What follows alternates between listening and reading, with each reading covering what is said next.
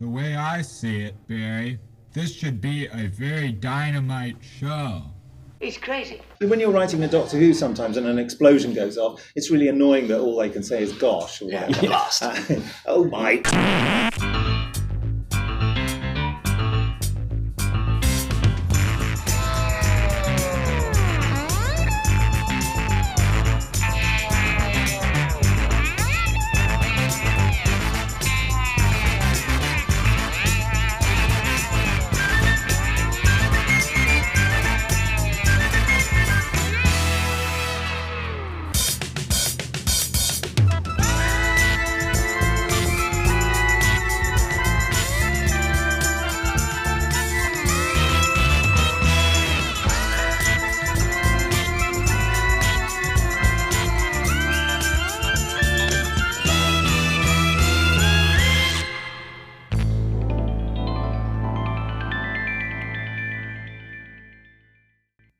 Listener. This is James Gent of We Are Cult, and this is our first podcast. In this edition, we'll be hearing from Nicholas Briggs from a recording that we made when we went down to visit the Big Finish recording studios back in January, back in the old days before the lockdown, when they were recording the new Big Finish Originals series, Human Frontier. And you will be able to listen to Nicholas speak at length about how he devised the series, characters, his writing process, his directing process, and a few insights into the audio drama as a whole. And I think you'll find it very enjoyable to listen to. We also have a regular We Are Cult contributor, Ken Shinn, who will be talking through some recent books that he's enjoyed, including a couple of books from PS Publishing and watching books. And I hope you enjoy listening. Thank you very much. From Big Finish Productions.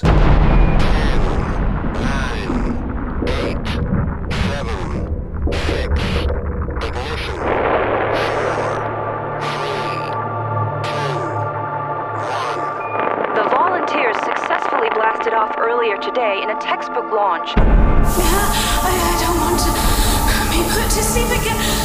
Emergency cryogenic awakening sequence activated. Emergency cryogenic awakening sequence activated. It's a planet.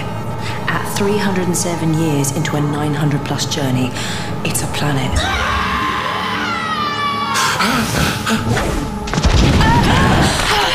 Previously unknown, very possibly life supporting, very, very possibly. They said they were setting me free. They don't understand. Are you sure? Open fire!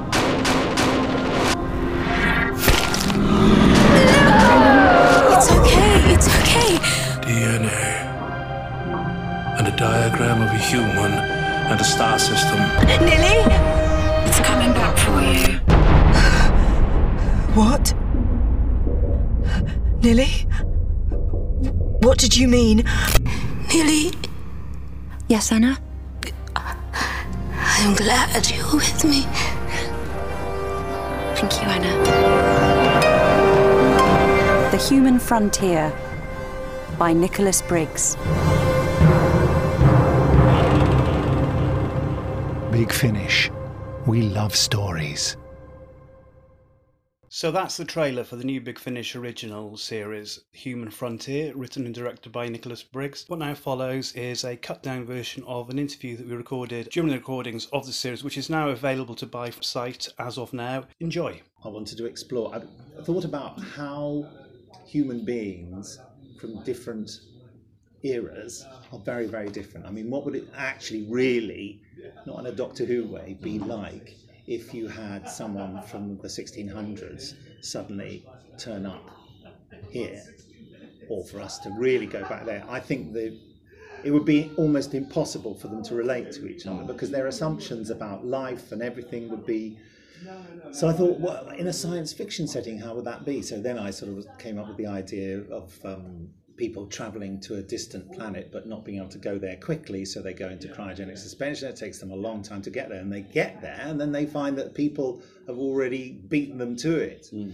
Uh, and and have all sorts of different assumptions about life, including hating the kind of people they are. Mm. And the other thing I wanted to throw into this is that the people who've gone the long way that was actually secret. So the people who were living on this planet have colonized it and they've been there for 300 years. When this spaceship, the human frontier, turns up, they think, well, I, d- we- if this was happening, we would have known about it, but it was all done in secret, and it was all, you know, an accident was faked, like they all got killed or something. So, so that's the basis premise of it, and the idea underpinning it is the whole business of do we really have any free will, and how much are we controlled? Because we all think we know what the world's about, but all that knowledge we have about the world is all um, we take it on trust secondhand from people because none of us are physicists. None of us know everything about art or literature or goodness knows what. So we assume a lot of knowledge, you know, and we look back at, say, I don't know, the Elizabethans. It was so funny. They said some of them believed in imps and demons, but that's only because everyone did and they told them that. Hmm. And we believe in loads of things. We believe in the internet, you know. I mean, it's true. It's obvious, isn't it? Or is it? I don't know. Maybe it's a little man outside with a steam engine, you know, who just follows us around. How do we know? Well, of course, we think we know, but do you see what I mean? Yeah, totally. And then there's the whole thing about the AI in it, the artificial, it's an augmented reality for the people because it's in their brain. And then the idea that it's inside them, is it controlling them or not? Of course, it's not controlling them, it's there to help them, but hold on a second, they're getting loads of information from it all the time, and that affects how they see their surroundings. So it's all about control. I've been wanting to do it for three years. Eventually, I ended up writing it because we worked out exactly when it was going to be released. I think it had been delayed a couple of times. And uh, we said, well, it has to be out in May. And then I said to our senior producer, David Richardson, what's the latest it can go into the studio? And he said, well, probably by the end of January. So here we are, the end of January. so I wrote it for this deadline, basically. Um, and um, it was a wonderful motivation. And, but all the ideas that had been sort of sitting there, I just sort of funneled them through because I think you have to have that um, uh, creative incentive, that and that deadline incentive. Otherwise, you know, like Douglas Adams, you have another bath. Have to be locked in a hotel room. But instead, I just shut myself in my shed. I think it was about halfway through the process that I hit upon the idea of having the ship called the Human Frontier. Had a completely different name. I thought, hmm. hold on, I think I'm missing a trick. Here. There's another reason for calling it the Human Frontier. I was originally thinking just a frontier planet, you know, hmm. as far away from Earth. That was the frontier of human development. But yeah, I'm just trying to think any. I think some of the characters did change names. I think Daisy Bailey had a less, had a more sci-fi name. But then I thought I want my characters not to sound like sci-fi characters, hmm. really. And then I wanted the people on um, Triton to sound like uh, 1950s Dan Dare heroes. Brett Triton. Yeah. You know Yeah. mean? He just, and he's not like that at all. That's kind of what he thinks he is. He's just basically some kind of horrible fascist. Um, I just wanted to ask a bit about um, your sort of direction style, really. I mean, it's very interesting sitting in this afternoon because I noticed you do seem to have a very healthy sort of two-way dialogue between the cast and yourself, you know, Yeah. and it does seem obviously quite a creative sort of dialogue you've got going on there. I'm glad you think so. And um, yeah, it's good to see. And uh, I mean, and obviously, you you you know, you've kind of been doing this sort of thing in one shape or form, you know, since the, the AVs back in the day. That's right, back so, in the 80s, Back in the eighties. So, has it been like a continual learning curve to get where you are in terms of um, how you sort of feel your way around production and have that relationship with your actors? Oh, uh, totally. Yeah. Yes. Uh, Yeah, I mean, I would be some kind of total ignoramus who said, "No, I learned how to do it in 1982, and nothing has changed Yeah. since then." No, every time is a learning. Learning. It's a circle. Actually, you go around the whole circle of, of doing a production, and you think, ah, and you maybe encounter a problem, and you think, I can't deal with that now, but I know that'll be a problem you know that I can solve next time round. Next time I go round the roundabout to do it. What's important is for people to feel creatively free. That sounds a bit airy fairy and hippie-ish, doesn't it? But, but to feel that they are not going to be criticised for chancing their arm and trying something, going further with something. To feel that you know I, I'm open to it, and not to feel that I'm nitpicking them. Mm. And that's one thing I learned quite a few years ago is that when an actor makes a oh, mistake, not to immediately get on the intercom and say, "Sorry, I've got to stop you there. You Yeah. you made a hiccup." Let them do the whole scene.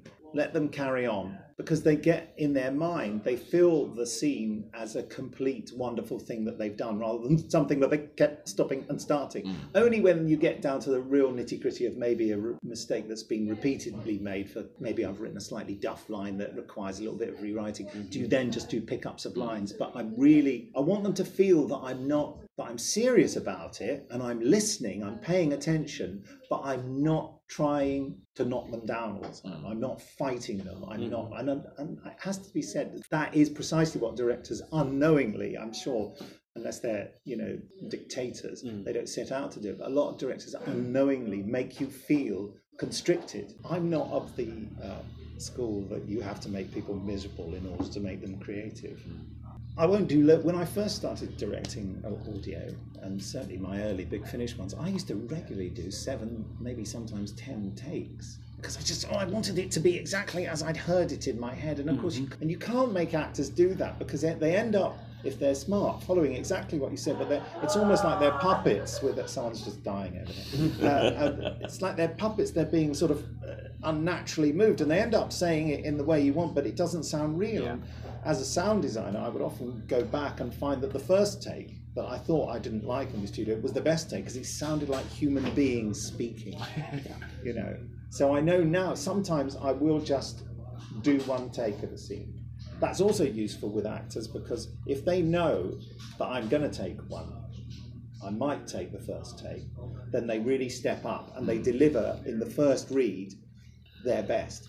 It's a bit like the principle I was talking about. Um, I think like people are so used to doing so many drafts of scripts, particularly in television. I think that when they write their first draft, they think, well, that's the first draft. Let's see what they make of it. So they don't write anything that is really, really finished. And uh, I know that Barnaby Edwards, who works for Big Finish, but we always say that when we deliver our first draft, as far as we're concerned, that's our final draft. We think that is really finished. Now, inevitably, it's probably going to be changed, but I think that's a good attitude. And likewise, it, to get that attitude into actors, like this could be it. This could be our only chance. More often than not, it isn't. Mm. But you know what I mean. And I think it makes people up their game and, and take risks. Mm. I have a, a thing where, especially when you're doing things like wild tracks or extreme scenes, is not to sort of be nervous about it as a director yourself and over explain it to them. Like there was a sex scene in this, and um, I said nothing to the two actors about it before. I said, "Here we go. This is all a bit strenuous."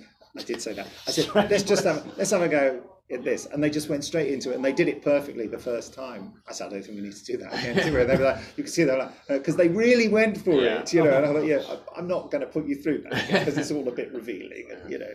So yeah, very important to. go- I mean, they're all really good actors, really vocally good actors, and very inventive. And they're not my friends. I don't really know any of them as friends, but I'm. In your head, have you got any sort of vision of where you'd like to take this? I have many visions. have many visions. yeah, I mean, there are many possibilities. We could go from the point the story ends forward. Yeah, I can go forward from that point, or I can go back to when the uh, spaceship first set off from Mars, or from when the spaceship first set off from the Earth to, you know, or when they first arrived on Triton to colonize it. Or, you know, I can tell all those stories, or in the extreme future, whatever happens with Nilly and Dendrick, you know. Um, I've got lots of ideas of potential It's a whole franchise potential. well, that's right. I mean, and if anyone from Netflix is uh, reading this, I'm, I'm open to offers. Yes. Talking of which, Big Finish originals. Yes. Each so far, each, each of the dramas that you've done on that band have been completely different to one another. Yeah. Is, is, is there anything lined up in the future you tell us about? Well, there's going to be a second series of ATA Girl. There's a, an ATA Girl too. Yes, but nothing else coming. But I would like to say a general thing about the, the originals. I think it's a, an amazing thing that Big Finish and really Jason Haigh-Ellery's done because there's more of a constantly told, oh, it's standard to just buy things out now. It's standard. And A, that's meanness. And, and B, it saves people, and it's meanness because it saves people the admin of having to pay royalties. Now, if you're going to buy a writer, if you're going to buy a writer's idea and say, that's it, we own it now, you have to, I think you have to pay them a lot of money. Yeah. A, because that's right, and B, because no one's ever going to write their best thing if they think someone's just going to buy it and they'll never benefit from it. Well, Mhm. not unless they're an idiot. Um, I think it's the the right thing for the writer. You know, Big Finish is taking a punt on this because maybe no one will be interested. Hopefully, lots of people will be interested, and they're paying a little bit to some blinking writer, me. Um, But if it does well, you know, I have a stake in the ownership of it as well. All the writers of the originals do. So if it does well, then we do well, and we all do well together, right? And I, I think that's a beautiful thing we've done. So that was Nicholas Briggs discussing the Big Finish Originals new series, The Human Frontier, which is now available to buy as a digital download from the Big Finish website at bigfinish.com. For our second and last feature for this podcast, I'm now going to hand you over to Ken Shinn, a regular We Are Cult contributor and a writer in his own right, no pun intended, who will be talking about some books he's really been enjoying during the lockdown.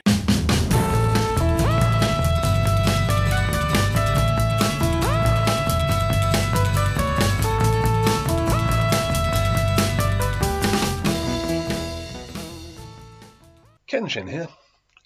Good way of keeping yourself occupied during times like this is reading, and I thought I'd just share a few reading recommendations for you, old and new. Now, all of these should be readily available. I will start by recommending a couple of old classics to you. Firstly, from the Penguin Classics series, we have Perchance to Dream, selected short stories of Charles Beaumont. Now, Charles Beaumont is a very interesting character indeed. He wrote an awful lot of stories for, or adapted for things like The Twilight Zone and Thriller, the old Boris Karloff series that is, and you'll find a lot of them in here. He died very sadly at a very young age indeed, but he left behind a remarkable body of work, and there is a great deal of sinister quality to this. He has a way of capturing atmosphere that is quite remarkable, and I really wish I could achieve half of what he does with my horror stories. This contains such wonderful stories as The Howling Man, which was adapted for The Twilight Zone, about a mysterious prisoner in a remote monastery and why he's being kept the prisoner, and The New People, which was adapted for a television series that Hammer made in the late 60s called Journeys to the Unknown, wherein a new couple move into a nice, posh, upwardly mobile neighbourhood and it turns out that perhaps society is a far greater monster than any werewolf or vampire can ever be. Secondly, also from Penguin Classics, and another American author, I give you the best of Richard Matheson. Richard Matheson, again, is a legendary name in horror and fantasy fiction. He's the guy who wrote the novel I Am Legend, which has been filmed various times as The Last Man on Earth, The Omega Man, and of course with Will Smith, I Am Legend. None of these adaptations have been a patch on the original book, by the way, which I recommend you go and read as well, which is perhaps the best and most practical vampire story I have ever read and contains a hell of a punch, several nasty twists, and really brings the whole threat of an apocalypse that isn't zombie but vampire in your own neighbourhood fully home to you. It is remarkably tough, remarkably human, very good stuff indeed. Now, his short stories, a lot of which are contained in these, are also things that bear a lot of reading. We have here stories such as the infamous Nightmare at 20,000 Feet, which was again adapted for the Twilight Zone both on television and in the movie film, in which a passenger with a fear of flying sees something on the wing of his jet during a passenger flight. Something that appears to be busily working at disassembling the engines of the plane itself. But is it a hallucination? Is it real? Whatever it is, can he convince everyone in time to save lives? We also have another big favourite of mine, Button Button. This was adapted several times. It's been adapted for television. It was made a few years back into a very confusing and complicated, unnecessarily so film called, I believe, The Box. And it centres around really the question of temptation. A mysterious stranger turns up one day, offers a young couple that aren't doing too well financially a box with a button on it, hence the title, and advises them that if they press the button, they will get an enormous sum of money. I believe it's a million dollars the original story, which is obviously a lot then and not to be sneezed at now. The downside is that someone that they don't know will die. They are then left with the dilemma of do they press the button or not? And the decision that they make and the payoff that it has has real power. It gets under your skin and it stays there. So those are two very marvellous examples of old horror, but we also need, I think, some representatives of the new names in horror, the people who've appeared in the last decade or so at most. And this, from PS Publishing, is called England's Screaming. This is by a very talented fellow called Sean Hogan. Now, what this is, it isn't unique, but it's the most interesting way I've seen this sort of thing done in fiction. If you're familiar with stuff like The League of Extraordinary Gentlemen or various crossover stories, even things like the old DC comics where you had what if scenarios where characters crossed over from other universes of Marvel into DC or vice versa or what have you. This one takes the supposition what if all of the characters in British horror films are real and exist and have had their lives played out, and how do they then interact with each other? When you have, and he's one of the main figures in this, John Morlar, as played by Richard Burton from the Medusa Touch, a man who can affect reality with his thoughts, how do you control what he does? Can you control what he does? Can you get it to do very unpleasant things indeed if you can only persuade him? That's just one of the small subplots of this book. There are recurring characters in several ways, and they interconnect beautifully with each other in ways that you wouldn't imagine if you wanted to see, for example, the old Amicus Portmanteau films like The House That Dripped Blood, which is one of the examples here, and how they somehow cross-connect into the Hellraiser films seamlessly and thoroughly convincingly, then this is a book to read. It will make you think about a lot of your favourite horror films again in ways that you didn't before, and it's a marvellous narrative in its own right. And lastly for now, just to blow my own trumpet, this is one you can definitely find and order online, and it's called You on Target, edited by Christopher Bryant. Now this, for all those people out there who, like me, were brought up over the decades from the 1970s, possibly through to the 90s or so, on those wonderful Doctor Who novelisations that Target Books put out over those years. This is effectively a patchwork of memoirs and reminiscences of all of those books in order by the people who read them. I have a couple of pieces in this book. One is on the novelisation Doctor Who in the Face of Evil by Terrance Dicks from 1977, and that's a very small piece indeed. It's about a page or so long, which was asked for by the editor at the last minute because no one had done that one basically.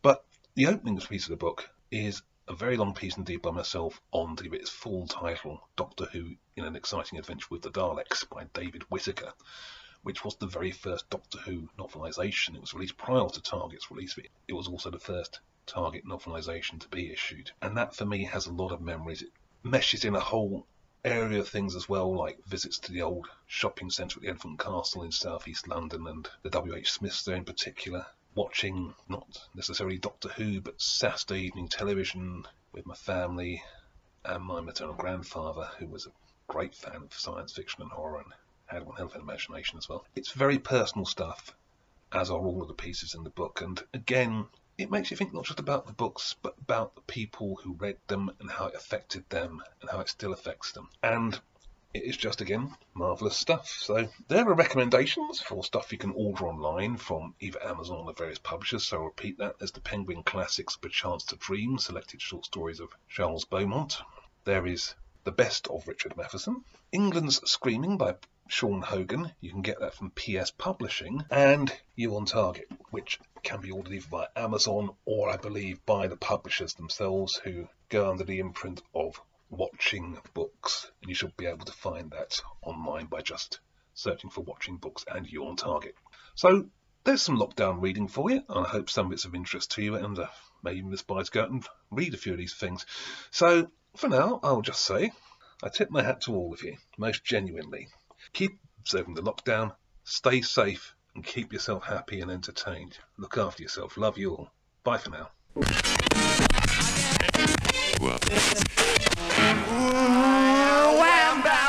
around.